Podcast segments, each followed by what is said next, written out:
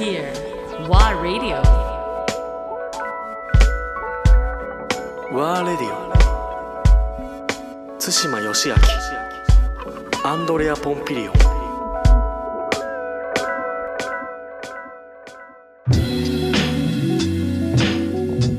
だ僕も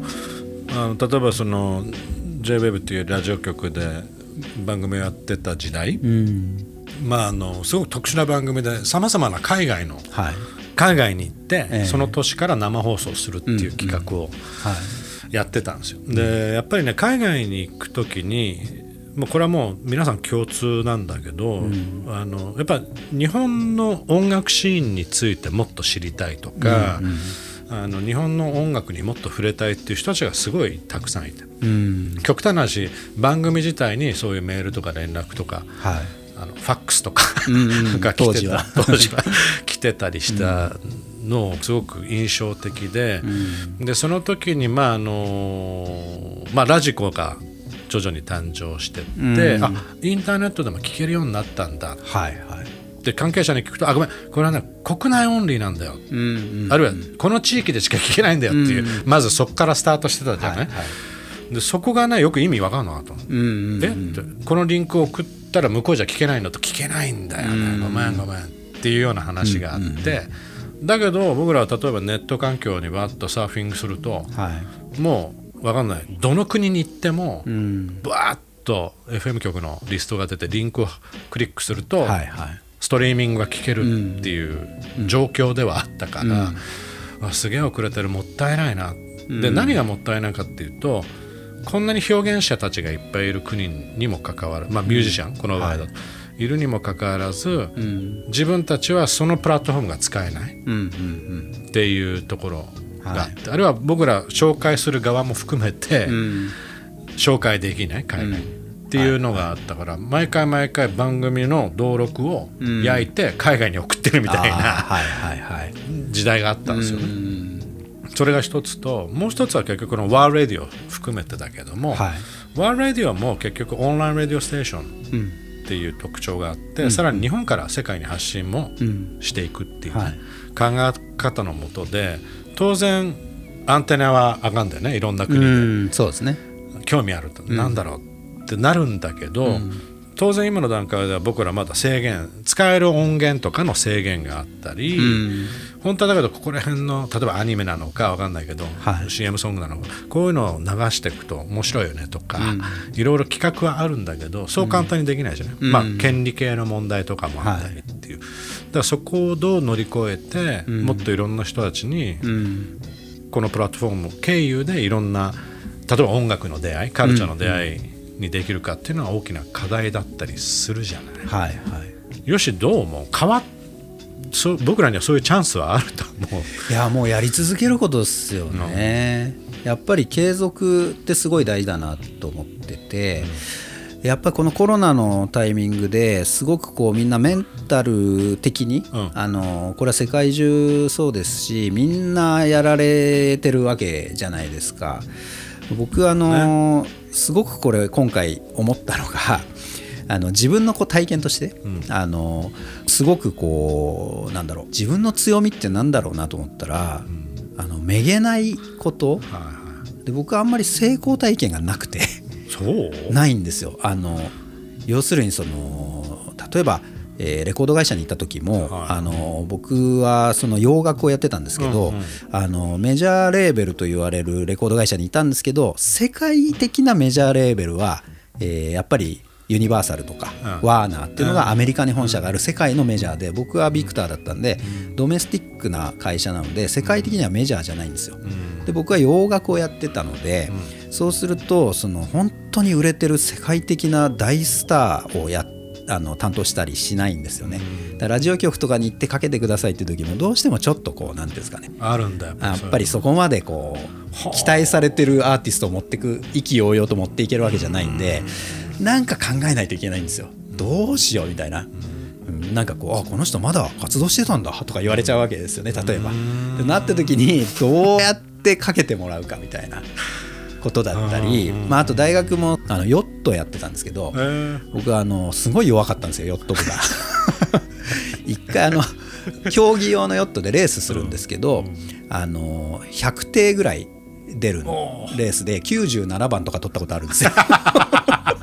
もうあの自分が上級生の時に他の大学のあの初心者みたいな子にスーって抜かれてったりとか 平気でそういうあの人生を送ってるので結構なんかこう負け始めるとなんか結構メンタルが強くなるんですよね、負けるのが当然みたいな。でレーベル立ち上げた時も5年ぐらい人を雇えなかったんで、もう町工場とか小さな工場でも3人4人雇ってる社長さんとかってどうやってんだろうって、信じられないって思ってたりしたし、あの同期とかが一部上場するした会社立ち上げあのやってるんですよ。そうそういうの見てても何が起きてんのか分かんないみたいな、もうなんかだんだんだんだんそれにこう慣れてきちゃって、まあ、自分は自分のペースで楽しくやろうっていうところにシフトしていったので、コロナの時もなんか毎日が危機だったから。そのなんか同じ状態なんですよ。コロナで危機だ危機だってみんな言ってるじゃないですか、いや僕結構15年ぐらい前から危機なんだけどなみたいな。止まってないよねずっと。ずっと危機なんで。ずっと続いてるやつうね、ん、なんかそうなんですよね。だからメンタルそれで長くやってるとなんかちょっとずつ結果が出てきて今15年会社やってるんですけど、最近やっとなんかあれ？これちょっと答え出てきたなっていうのは最近なんですよ、うん、だから継続なのかなっていう間違いないね。はい、気が。まあ、もちろん頭のいい人は1年2年でとんでもない会社作っちゃったりする人いっぱいいてただそれはもうなんかすごいなとしか思えないというか、あんまりもう競争するつもりもないんで、僕らの音楽を好きな人がもう1人2人で増えていくことに集中してるだけなんでめちゃくちゃ地道な作業そうですね。そうですねだから音楽業界では珍しいと思います。音楽業界ってやっぱりドンって当ててなんぼのギャンブルな世界の代表格みたいはいはない。業界なんで真逆をやってるんで多分珍しいと思います。ね